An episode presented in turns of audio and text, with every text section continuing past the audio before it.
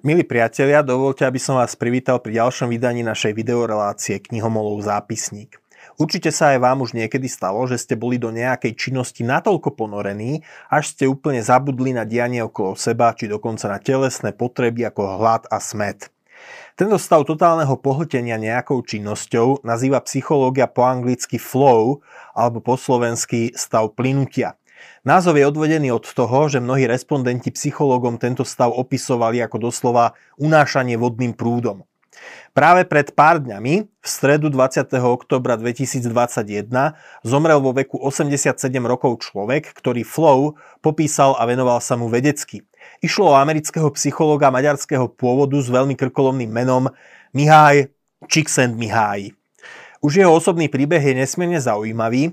Csikszentmihalyi sa narodil v meste Rijeka, ktoré dnes patrí Chorvátsku, v roku 1934. Jeho otec tam pracoval ako diplomat na maďarskom konzuláte. Mesto vtedy patrilo Taliansku. Po vojne bol jeho otec vymenovaný za veľvyslanca v Ríme, no na konci 40. rokov, keď sa komunisti dostali v Maďarsku k moci, otec rezignoval na svoju funkciu a rodina zostala žiť na západe v emigrácii. Mladý Csikszentmihalyi emigroval do Spojených štátov, kde vyštudoval na Chicagskej univerzite. Kniha o jave, ktorý ho najviac preslávil pod názvom Flow, psychológia optimálneho prežívania, vyšla v roku 2015 v slovenskom preklade vo vydavateľstve Citadela. Pozeral som, že cez web stránky internetových knihkupectiev sa ešte stále dá dostať k niekoľkým výtlačkom, je stále v predaji. Poďme však k samotnému fenoménu flow, stavu plynutia, ktorý poznajú umelci, vedci, športovci, ale aj novinári, technici a vlastne všetci tvoriví ľudia. Ako už bolo povedané, flow je stav totálneho pohltenia určitou činnosťou a to pre jej vlastný účel, kedy zabúdame na čas, zabúdame na ostatných ľudí, vypúšťame z pozornosti všetky rozptýlujúce vplyvy i naše telesné potreby. Celá bytosť je v tomto stave zaujatá onou aktivitou, ktorej sa práve venujeme a my v maximálnej možnej miere využívame svoje schopnosti.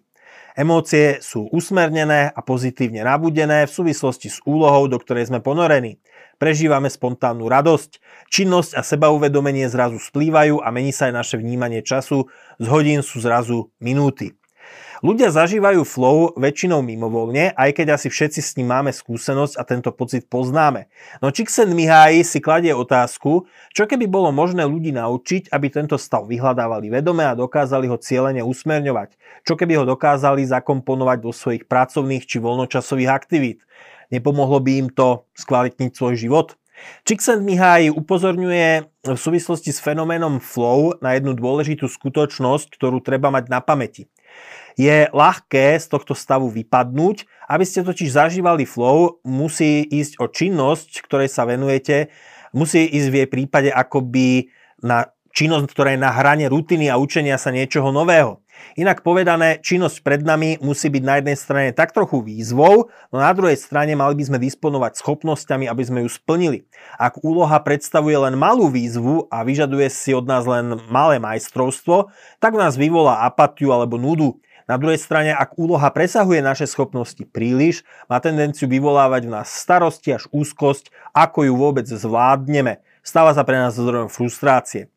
Ďalšia vec, ktorú treba mať na pamäti a na zreteli je, že stav flow nie je jednoznačne len pozitívny jav. Ak sa napríklad umelec celé dni len venuje malovaniu obrazov alebo modelovaniu svoch, no zanedbáva potreby svojej rodiny, asi je niekde problém.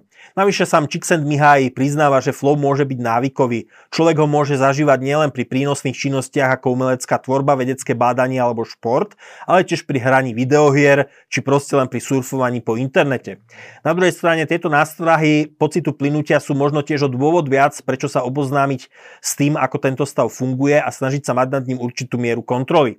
Pokiaľ ide o túto knihu, ona má cez 300 strán a pravdu povediať zdala sa mi trochu utáraná. Podstata konceptu flow sa dá zhrnúť na pár stránkach, no táto kniha je trochu také letom svetom, kde Csikszentmihalyi naťukne rôzne témy, rôzne ľudské činnosti, v ktorých sa flow môže vyskytnúť, no zdalo sa mi, že nejde príliš do detajlov, aj keď mnohé jeho podnety stoja za zamyslenie. Takto si môžeme čítať kapitoly na témy ako flow a práca, flow a voľný čas, flow a rodina, flow a sex, flow a spiritualita. Csikszentmihalyi tu napríklad v jednom veci spomína flow so snahou o kontrolu vlastného vedomia v joge, vo východných bojových umeniach či v rámci jezuitských duchovných cvičení v rámci kresťanstva. No zabúda, že tieto náboženské javy majú spoločné iba to, že nejakým spôsobom pôsobia na vedomie človeka, lenže robia to každý odlišným spôsobom a za odlišným účelom. Ak ste veriaci kresťanský čitateľ, v niečom budete s Csikszentmihalym nesúhlasiť, niekde budete v rozpakoch a niekde vás zase príjemne prekvapí svojimi postrehmi. Tento americký psycholog maďarského pôvodu si napríklad veľmi dobre uvedomuje, že zvýšenie materiálneho blahobytu a technický pokrok počas uplynulého storočia neviedli nevyhnutne k tomu, že ľudia sú šťastnejší a spokojnejší. Kriticky vníma, že spolu s rastúcou schopnosťou našej civilizácie kontrolovať svet okolo nás, rastie aj naše pokušenie zneužívať túto moc. Uvedomuje si limity pokroku, aj keď ako vedec verí v ľudskú schopnosť rozumovej sebareflexie. Je to teda v každom prípade kniha, s ktorou čitateľ môže viesť vnútornú polemiku, nemusí ju akceptovať vždy, nemusí vždy akceptovať ani autorové názory jednak jednej. Ak sa možno vrátime trochu viac na zem, jej autor nebol len profesorom psychológie, ale aj manažmentu a myslím, že správne porozumenie fenoménu flow je celkom relevantné pre náš moderný svet práce a podnikania. Mihaj uvažoval, že do stavu plynutia sa ľahšie dokážu ponoriť ľudia s tzv. autotelickou osobnosťou.